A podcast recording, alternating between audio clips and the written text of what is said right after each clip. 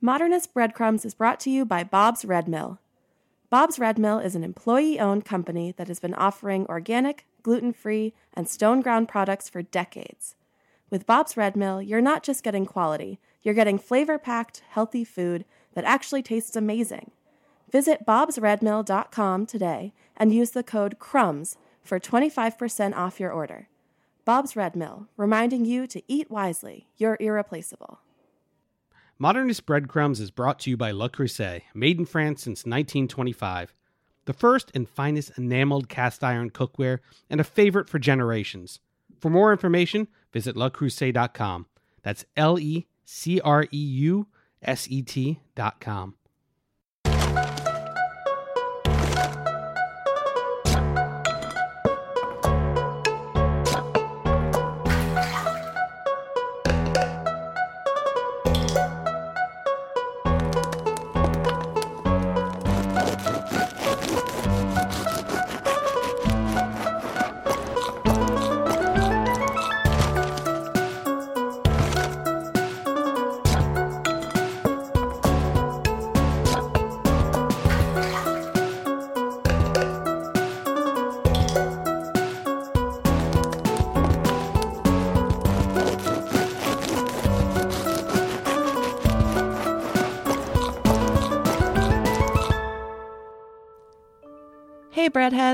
Welcome back to Modernist Breadcrumbs.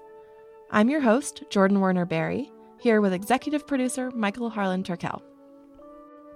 For a country smaller than the size of Texas, France has a huge diversity of distinct regional breads. Couronne Bordelaise, Fougasse, Tabatiere, the list goes on. And it's not just a French phenomenon. All of Europe has had an oversized impact on bread around the world including here in the United States. Bakeries from Alabama to Wyoming are stocked with baguettes and focaccia, but where are all the American regional breads? The first that comes to mind may be Wonder Bread. While that's truly American, unfortunately, that's not really what we're talking about. San Francisco sourdough fits the bill, being truly of the Bay Area and its microbes. A product of the gold rush, the gold fever of the mid 1800s is reflected in the popularity of today's perfect loaves. But that can't be the only one, right? So, what's the criteria for a bread to be regional? Following the taxonomy of Nathan Myhrvold and Francisco Migoya's modernist bread, we're looking for yeasted breads that are unique to the United States and expressive of a specific place or people. From California to the New York Island, from the redwood forest to the Gulf Stream waters, this bread was made for you and me. Let's ask Francisco Migoya, head chef at Modernist Cuisine and co author of Modernist Bread. Is there a regional bread culture in the United States? Well, is there? And I, the answer is no. Okay, so that settles it. Thanks for listening. No, no, let's keep searching. There's got to be something somewhere, right? I mean, sure, somebody would say, well, what about, I don't know, Kaiser rolls? Well, uh, is there really a culture of an identity of a, of a, of a state that's it, that claims Kaiser rolls as being their own? I would say that we don't really have that in the United States. Part of it is because we're, we're a much newer country than you know a lot of European countries that started making bread centuries ago here that the tradition of, of making like really local types of brain, breads, I don't think it exists. We couldn't really identify like really regional American breads. Kaiser rolls or Vienna hard rolls are a bodega staple in New York City for bacon, egg, and cheese sandwiches, but their origins are from the monarchy in Austria. We can debate who gets to claim them, or we can buy you a different roll that's had more of an impact. My name is Sandy Whann. That's spelled W H A N N, and I'm the president uh, of Leidenheimer Baking Company in New Orleans. I'm the fourth generation of my family to run the company, which was started by my great grandfather, George H. Leidenheimer, in 1896. Leidenheimer's is now synonymous with the po' boy roll of New Orleans. But that wasn't the bakery's original product. George was a German immigrant making the heavy brown breads and ryes of his native country. It wasn't until a nearby invention in the era of the Great Depression that Leidenheimer's found its niche. When we talk about po' boys, we're referring to not only the sandwich, but the the actual piece of bread itself. The history of the po' boy is somewhat legendary down here. Uh, there were many labor strikes going on at the time, and one of them was a streetcar worker strike. And around 1929, the members of uh, Division 194, uh, the Carmen, C A R M E N, as they called them, were on strike. And they, in fact, the strike at, at some point uh, turned uh, rather violent. The lore goes like this Clovis and Benny Martin, owners of Martin's coffee stand and restaurant, were sympathetic to the striking Carmen, having been former members of Division 194 themselves. They sent a letter to the Carmen on August 6, 1929, saying, We are with you heart and soul. At any time you are around the French market, don't forget to drop in. Our meal is free to any members of Division 194. We are with you till hell freezes, and when it does, we will furnish blankets to keep you warm. And as the saying goes, uh, when the striking railcar workers would come in, Benny or Clovis would say, Oh, here comes another one of those poor boys, give them something to eat. And the cheapest thing they could give them, of course, was some form of bread with the drippings of beef gravy on it. As legend has it, that's where it started. And it's grown from uh, very humble beginnings to, of course, uh, now stuffed with uh, you know beautiful Louisiana fried oysters and shrimp and soft shell crabs and uh, still roast beef, uh, ham and cheese, and just about anything you can imagine putting on there. The sandwiches caught on, especially after our bread upgrade. The Martin brothers used French bread, but had pointy ends and didn't make equal sized sandwiches. To solve the problem, the modern, more or less symmetrical po' boy roll was born. Not long after, Leidenheimer started making the bread and became one of the largest suppliers in the city. But is it just another European import like the Kaiser roll? Or is it something truly unique? So the po' boy loaf traditionally is about 32 inches long and about 3 inches wide. And what makes our New Orleans French bread, and particularly Leidenheimer bread, unique is how light it is. So we strive for what we call a cotton candy interior or cotton candy crumb with a crisp crust, a crisp exterior. There's an old saying that if you're if you're eating a real New Orleans po' boy, two things have to happen. Gravy should be dripping down your arms and you should cut your lips on the crust. The bread is made in such a way that it's never meant to fight the ingredients that it holds. It's the baseline of the band, marching all over the Big Easy to the tune of thousands of loaves a day. I think one of the beauties of our product and one of the things that folks here enjoy most is that you know our product goes from the finest white tablecloth restaurants in New Orleans to guys sitting on bar stools in you know in neighborhood watering holes you can you can you can walk into a po' boy shop in New Orleans and find carnival royalty, uh, you know, sitting there eating a po' boy right next to you know a tourist or or next to somebody who lives in the neighborhood and just walked in for a beer and a po' boy. As I said, it holds broad appeal for all members of uh, all all folks in New Orleans, visitors and, and uh, locals alike. I, I can't tell you how important it is for us and how much we cherish our place uh, in New Orleans culinary landscape. We know that chefs and po' boy shop owners and uh, restaurateurs of all stripes uh, really rely on us on a daily basis. A po' boy shop simply can't open without our product, and we know that, uh, and we take it very, very seriously.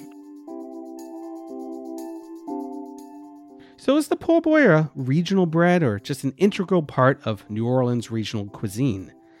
Maybe it's not that there are no regional breads, but that their traditions aren't as pervasive to the overall food culture in the same way that other dishes or ingredients are. Nathan Myhrvold, founder of Modernist Cuisine and co author of Modernist Bread, points us a little further back in time for some clarity. Enormous no- amount of food is regional. This is particularly true if you go to a place that's been inhabited for a long time. So, if you go to Italy, you will discover that just 10 miles away, everyone is making different dishes and you ask about this particular pasta you had, and they say, "We don't make that. What are you? Are you nuts? We make this shape. We don't make that other shape. Be serious." And you don't find a regional specialty of one in another place. So, throughout Europe and places have been settled for a long time, there are these strong traditions. We have some strong traditions in the United States, but those traditions typically, first of all, they go around the oldest parts of the US. There's classic foods of New England. Uh, and there are for some other parts of the US, and others, eh, not, not so much. If the whole country had been bowled over by bowls of bread bowls, we'd have more than two types of chowder. Anyway, that's another case, like the po' boy, where the bread's biggest role is as a vehicle, not a menu item on its own. Now, when it comes to bread, you've got a double whammy because bread, for a very long time, has been more made by professionals than at home. Some of the home cooks know how to make bread, but how hard should you work on bread? There's this baker right down the you know the street in the village, and they have stuff fresh every day. Yeah, what the hell? Those bakers have invested in an oven, and bread ovens were large, expensive pieces of capital equipment for thousands of years. And another reason you'd say, well, gee, why, why would I do that at home? Well, then the US went through a period of modernizing our food, particularly after World War II. Supermarkets became a big thing. And one of the foods that was most industrialized most quickly was bread. Instead of having the rustic farm kind of loaves, you had these perfect machine made loaves that people were nuts about when they first came out. White bread was viewed as being higher quality, more pure, more safe. None of the things we think about supermarket white bread today, but at the time it was like a really big deal to have that. And so a lot of the regional bread traditions that had previously existed kind of got swept away. The holdouts, these breads that we're exploring in this episode, are fighting the good fight. Every time we bake a loaf, we're preserving the heritage of a place, a people, and a process. Now, that doesn't mean that there's zero. If you look in bread recipe books going back 100 years, even to the present, you'll sometimes find a bread called Anadama bread. And Anadama bread is kind of a weird mix of flours. It's got a little uh, cornmeal in it. It's got wheat flour, both white and whole wheat. It typically has some molasses in it. There are lots of stories as to where Anadama came from, including that it was originated by a woman named Anna, whose husband would say, Anna, damn it, make that bread. That's literally, seriously, you find that story. I've got no idea if the story is true. I, I kind of hope it is. We're wicked intrigued. To find out more about this New England regional bread, let's put on our LL Bean boots and head up to Maine. My name is Allison Pray, and I am the co owner of Standard Baking Company in Portland. Standard Baking Company has been an important part of the Portland food scene since 1995. Allison honors Maine grown ingredients and recipes, including Anadama. Thinking back to traditional New England baked goods, not too many yeasted breads come to mind other than Anadama. It's a cornmeal based yeast bread that has a really firm texture. It's slightly sweet from the molasses. To me, it's a delicious toasting bread. Um, and it does pair really well with savory foods, especially meats. You can imagine having a turkey sandwich or, or ham or smoked meat in combination with the cornmeal and molasses and that sweet and savory. It's a really nice combination. Even James Beard in Beard on Bread said there are many recipes for this famous American loaf. No two people can agree on what the original was, but it's practically certain that it contained cornmeal and molasses. If there are any truths about Anadama, it's that these ingredients are nearly Puritan law. Surprisingly, though, Fannie Farmer's 1943 Boston Cooking School cookbook doesn't include a recipe. Damn it. and it also has all those flavors that we think of with New England's history, Thanksgiving sort of flavors. Other New England or regional foods that we make, pastries or breads, tend to have the same flavors, molasses and cornmeal. And we also try to incorporate seasonal foods, fruits, and local grains. But as far as heritage, you know, New England heritage, I think the Anadama probably epitomizes the Northeast. The first printed recipe for Anadama is dated to 1915, and there's a patent mentioning it from 1850. But the bread's origins are really based on the ingredients that indigenous farmers were cultivating, way before the idea of New England had crossed anybody's mind. Our history going back to um, you know, pre Columbus, and having an indigenous population who had their own food traditions and were planting and growing corn is one food that we know they were growing. And so we have access to heritage varieties of cornmeal, like the Abenaki flint corn. And so when local growers have been able to discover that and grow it seasonally. That was um, a turning point for us to know that here's such an exciting and unusual ingredient. So let's try to create some recipes around something like that. And to me, that feels like sort of a connection to our traditional foodways here in New England and in the northern part of the country and just finding ways ourselves to bring out the flavors of the grains and the flavors of these unique ingredients. Anadama has been preserved partly because it's a popular bread for home baking. While it's being passed down through generations, having a good story to go along with the recipe certainly helps it stick. And as far as most cookbooks are concerned, Nathan wasn't far off with his tale about the origins of its unusual name. In one version, a fisherman is angry with his wife, Anna, for serving him nothing but cornmeal and molasses. So one day, he adds flour and yeast to his porridge. He eats it, now in bread form, while cursing, Anna, damn her. In another version, Anna is a skillful bread baker whose husband says, Anna, damn her, with great pride as he wolfs down the bread. According to John Mariani's recounting of the latter story in the Dictionary of American Food and Drink, Anna's tombstone allegedly reads Anna was a lovely bride, but Anna Dammer up and died. While you make up your own story about Anna, we're going to take a quick break to hear from our sponsors. Modernist Breadcrumbs is brought to you by Bob's Red Mill. Bob's Red Mill is an employee owned company that has been offering organic, gluten free, and stone ground products for decades.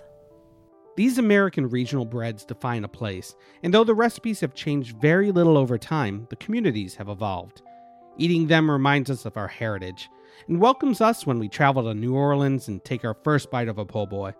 With high quality ingredients from Bob's Red Mill, you can easily whip up your own batch of Anadama or salt rising bread, no matter where you are in the country. With Bob's Red Mill, you're not just getting quality, you're getting flavor packed, healthy food that actually tastes amazing. Visit bobsredmill.com and use the code CRUMBS for 25% off your order.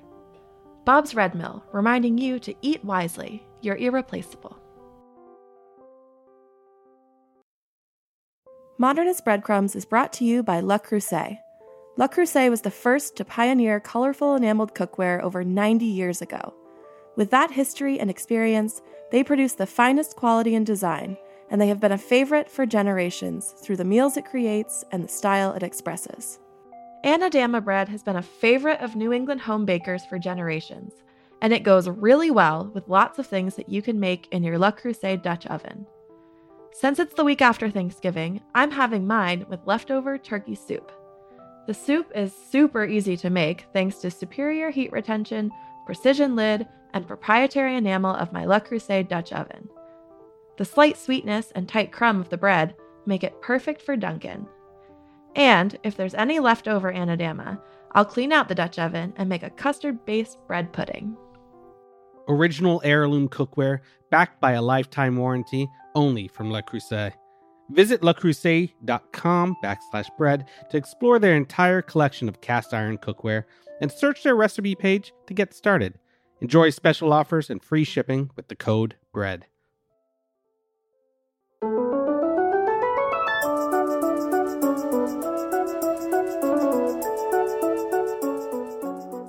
Welcome back to Modernist Breadcrumbs. So far this episode, we've traveled to New Orleans for po' boys and all the way up the coast to New England for Anadama. But in the search for American regional breads, the craziest stop might be between the two, deep in the mountains of Appalachia. So the way I typically explain it, I, I do this almost as a scare tactic because it's something that is is so particular, and I'm so particular about the process. It's very reliant on a lot of ambient conditions. So I scare the crap out of my cooks sometimes when I say, okay, this this bread is not leavened by salt as you would be led to believe with the name. It's actually leavened with ambient botulism, and that freaks everybody out immediately. This is Travis Milton, chef owner of Milton's, and the forthcoming Shovel and Pick and Simply Grand in St. Paul, Virginia. Travis hails from rural southwestern Virginia, and the bread he's talking about is Appalachian salt rising bread. So Appalachian food is very subsistence based. And being subsistence based, it's very super creative. Leavening wasn't something that you had a lot of. So you, you weren't you weren't able to you know bake breads with yeast or you know eventually you know baking soda, baking powder, you know for different reasons, whether it be economic or whether it be you know the fact that we're in the mountains and it was harder to get some things at some points. So it was really crazy how this weird fermented bread came about because it's it is on, on a cursory level it sounds dangerous as hell, but uh, it's actually amazing. You're just utilizing what is is around you and, and things that you don't even realize are around you. Salt rising bread is, like Travis keeps saying, a little scary. It's leavened not with ambient yeast like a sourdough starter, but with ambient botulism. Yeah, like the botulism that can kill you. It's it's a very peculiar bread. It, it actually doesn't even taste like like bread to be honest. It it tastes like just a supercharged sourdough to the point where if you do it one particular way, it comes out tasting like a, a beautiful parmesan. But it's it's made uh, traditionally with raw milk and raw flour and and meal, uh, typically some cornmeal. Um, I sometimes use a- acorn meal in there just to give it like a little bit of a bitterness to play off that parmesan kind of flavor, give it that kind of rindy flavor. You you let it sit out literally for for about a full day at about 100 degrees, right in that area where every chef has been taught you do not let anything sit in this area. It's the danger, the danger zone. But in order to grow that bacteria, that's all you can do. I, I've never had luck doing it in a proofer or anything like that because you need that open air. But it's it's it's so quirky and, and so cool, and uh, it's, it's one of my favorite little weird things because it's one of the things that has shock value to to uh, Appalachian food. And you know, it's it's kind of hard finding shock value in any kind of food, I think. But but that's one that I could definitely pique somebody's interest real quick. This seems like a bread to make in a laboratory, for safety's sake, rather than in a much less sterile home environment. But really, that bit of danger is what makes it so intriguing. In looking at, at a regional cuisine, I think one of the first and foremost things you have to do is practice that restraint of going, you know what, my talent isn't better than what this bread is. I I do mine with very very good ingredients. I get like you know the best flour that I can. It's, occasionally I'll use raw milk. Don't tell anybody because I don't think the health department behaves about that. As I say that on a national podcast. Part of I think being a, a chef, especially in the South these days, is having that dichotomy of, of of approach and how you think about things. Of sometimes you don't want to mess with it. Um, and that's one thing with salt rising bread. It's pretty damn perfect as it is. I, I actually don't even incorporate it into a lot of a lot of dishes. I do occasionally. I'll do this this very umami bomb of a a pork schnitzel dish where it's actually breaded with koji and also salt rising bread. But outside of that, I want people to experience what this bread is like on its own. So a lot of times nine times out of ten, I'll just bake, you know, 50 loaves and I'll put them out for service. Like that's that's your bread. I want you to sit here and eat this with some really nice cultured butter and experience why this weird little thing is so amazing. He's really not trying to kill you, we promise. But it won't wound his pride if it takes you a bit to trust the process. um, that's one of my favorite weird stories about salt rising bread. Uh, I believe it was the University of West Virginia. They were they were doing some crazy weird scientific thing involving food, and they were looking at at botulism and looking at specifically how and why it, it leavens salt rising bread. And they were able to actually bake a loaf from what they drew out of someone's botulism infected wound. That that to me is taking it a little far. I I mean, you know, I, I could tell everyone's all blue in the face. You know, once you bake this bread, the bacteria is dead. So you're not licking somebody's finger cut, but at the same time, it's still in the back of my head, and I'm like, you know what? Let's just stick with the, the ambient botulism in the air. But but apparently, it baked the perfect loaf. to make sure Travis isn't just spinning a spooky tale, we decided to do some quick fact checking with co author of Modernist Bread, Nathan Myhrvold. Is this salt rising bread a real thing? Or an Appalachian ghost story. Now, salt rising bread has actually very little to do with salt. They put salt into the bread primarily to inhibit the growth of natural yeasts and things that would actually make a sourdough. And instead, salt rising dough gets infected with a bacteria called Clostridium perfringens. Now, that's a really nasty pathogen. It first became popularly known during World War I, where it was called gas gangrene. Soldiers in the trenches would get deep wounds that weren't cleaned out. Clostridium is a bacterium that doesn't like oxygen. And so it grows best in things where there's no oxygen or like circulation has been cut off, so you don't have blood providing oxygen to tissue. And it produces lots of gas and it has these horrible pictures of these soldiers with these bloated limbs that have to be amputated before it kills them. But by God, you can make bread out of it. You create a dough that is biased to have conditions where it's unlikely to be colonized by a sourdough. It gets colonized by Clostridium and it puffs up real nice. Now, once it's thoroughly baked, there's no danger from the Clostridium bacteria. That said, you better be really careful that you washed everything else in your kitchen down super well because any bit of that raw dough could make you really, really sick. I don't know about you, but this salt rising bread stuff has really gotten under my skin. Maybe I didn't bake it long enough. What is it about Appalachia that fostered such a fascinating bread? Ronni Lundy, author of the James Beard Award winning Victuals, an Appalachian journey with recipes, tells us more about the mountain way of life. So the word vittles is spelled V I C T U A L S, and it is correctly pronounced and always has been correctly pronounced vittles. It's an English word which means the food that you eat, uh, not just you know the food that's on the table, but the food that's in the larder and the food that you grow and the food that you hunt. It's just kind of an all-purpose term for food.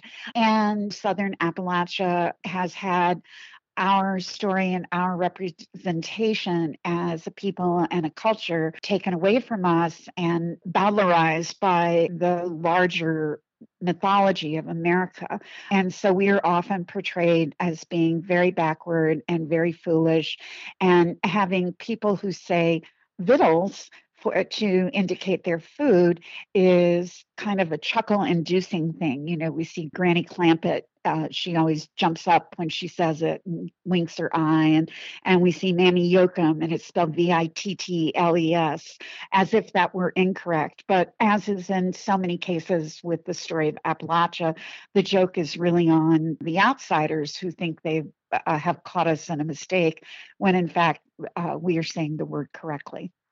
These sensationalized stereotypes in the media have made the region out to be all moonshine and clan feuding but it's far from what Little Abner would have you believe.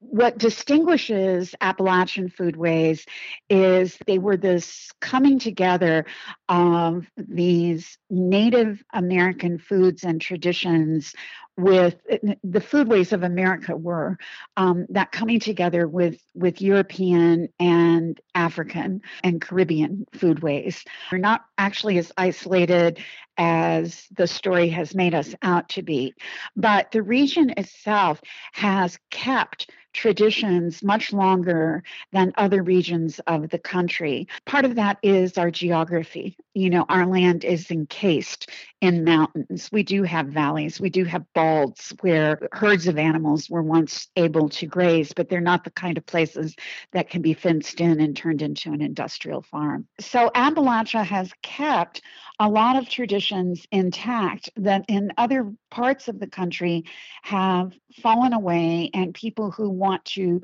want to practice them are having to revive them There are still people who are making salt bread the way their mothers and grandmothers and great grandmothers and great great grandmothers made the bread and passed it down to them and are passing it on to a new generation this is why we all get into this and go, ooh, you know, because there's all this wonderful speculation and there's story in it. Part of the story of Appalachian Foodways is that it busts some of the ugliest myth about Appalachians that we were ignorant and that we were lazy.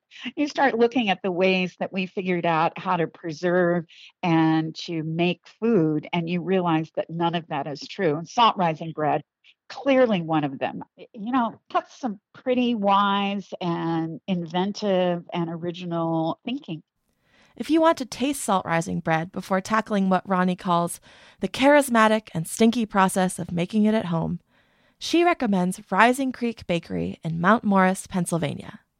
Jenny Bardwell and Susan Brown have codified the roots and stories and techniques of the bread in their book Salt Rising Bread recipes, and heartfelt stories of the nearly lost Appalachian tradition. And they even do mail order. We'll put a link to the bakery in the show notes. Be sure to toast some slices because that is, without a doubt, the best way to consume it. Although it's delicious as a sandwich, the toasting just really seems to bring out that quality, that sort of cheesy, slightly sweet quality that people love in this particular bread. One of the things that I like about food is that it has just enough science in it that when someone explains it, I can sort of get it. So I kind of like to think of all these tiny bacteria that are burping and, you know, and they make very small little bubbles, but it makes a rise. It just creates a dense texture, you know? And then the other part of it is that there's probably some sort of elf or fairy or magical spirit involved in it because anybody who's made salt rising bread knows that it can be a, a heartbreaking failure. And along with having a broken heart, it's going to stink up your house. These examples of regional breads that we found, the po' boy, Anadama, and salt rising bread, are all breads from America's past that have held the test of time. But does a bread need to be old to be a beacon of regionality? We asked Francisco Migoya, co author of Modernist Bread, can we invent new regional breads? A very interesting thing that you see happen in bakeries is that you go to a bakery in Tokyo, you go to one in Paris, you go to one in New York City, you go to one in Vancouver, and you're going to see very similar breads, right? There's a baguette, there's a sourdough boule, there's a country bread, whatever they decided to call a country bread, but there's a country style bread, there's a rustic bread, uh, there's a miche, uh, you name it. And the question here is why why are all these bakeries making very similar breads? Because if you went to the restaurants in those cities, you'd be seeing very different food. And even within the same city, there's the restaurants, they all offer different kinds of food. Why has it become the thing that every bakery needs to have a baguette and a sourdough? And considering how each culture is so unique uh, internationally, but also within a country itself, I can see a bread that is specific to the West Coast that the East Coast won't necessarily get or do or make, but I could see the East Coast doing their own thing. Southern states, you know, Midwest, so forth. Why don't we come up with our own breads, right? You know, originally we thought when we were writing this book, I thought this can't be more than one volume. And I was so mistaken because we ended up with five and it was going to be six. We had to cut so much. And at the end of the day, with these, it's basically combining four ingredients in different proportions. And sure, sometimes you add fat, sometimes you add sugar, sometimes you add these other things. But at the end of the day, with this, the same ingredients, you get bread. So let's get rid of the prefixes and be open to introducing ourselves to opportunity. Even with a small, specific set of ingredients, we already know there's a profusion of breads available around the world. As part of the world baking stage, it's our time, as Americans, to expand our grain glossary and redefine who we are as bread bakers. The time is ripe to be making regional breads and why haven't we come up with that yet? I mean, why? What is stopping us from doing that? We can use local grains, and does bread look need to look like all the other breads we've made before, or can it look slightly different? There's a lot of opportunity there for coming up with some cool new breads, and hopefully that's something that actually happens. I mean, I wonder if people are just afraid of opening this weird bakery that doesn't sell baguettes, you know, or breads that nobody can really identify as breads that they know? I mean, is it that connected to our psyche that we have to see these breads in a bakery in order for us to patronize the bakery? Or can we get a little bit creative? I mean, if you think there's been a lot more innovation in pastry and gastronomy, and people have embraced that so quickly. People will get in line for hours to taste whatever the new thing is. Why don't we get that excited about bread? You know, I mean, I feel like maybe the problem is us, the consumer, right? It might be that it's not the bakers, it's the consumer that just bread needs to be this way for them, right? So, uh, but we will never know unless we try it. So hopefully this this starts that conversation. Our country was built on the hard work of carmen, farmers, and coal miners, and these regional breads are the food that fueled them. They're salt of the earth, especially when they're salt risen. In the wheat fields waving and dust clouds rolling, the voice was chanting as the fog was lifting This bread was made for you and me. Now, facing down the future, we as bakers can build a new story of bread in America. We can look to local farms and ingredients, to the rest of our regional cuisines, and back into the archives of our communities. Let's be inspired both by history and by the possibility of what's around us taking this lack of regional breads as an opportunity for originality. In Modernist Bread, Nathan and Francisco remind us that each of the breads we have today was thought up by some creative person, sometimes to solve a problem, sometimes to explore an artistic vision, and sometimes as merely a happy accident. With that in mind, the answer to our opening question, is there a regional bread culture in the United States, should and will be yes.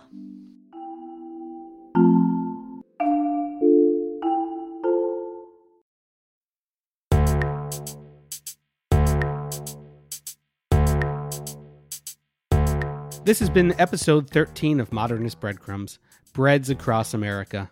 In the next episode, we'll go down the rabbit hole of breads with holes. Special thanks this week to Allison Pray, Sandy Wan, Ronni Lundy, Travis Milton, and our research assistant, Alex Greenberg. Modernist Breadcrumbs is produced by executive producer Michael Harlan Turkel and me, Jordan Werner Berry, in collaboration with Modernist Cuisine. Our audio engineer is Noam Osband. Our theme music is composed by Thomas Hughes and Gretchen Lohse. Hear more on Instagram at Carol Cleveland Sings. Modernist Breadcrumbs is a production of Heritage Radio Network. Learn more at heritageradionetwork.org and follow us at heritage underscore radio.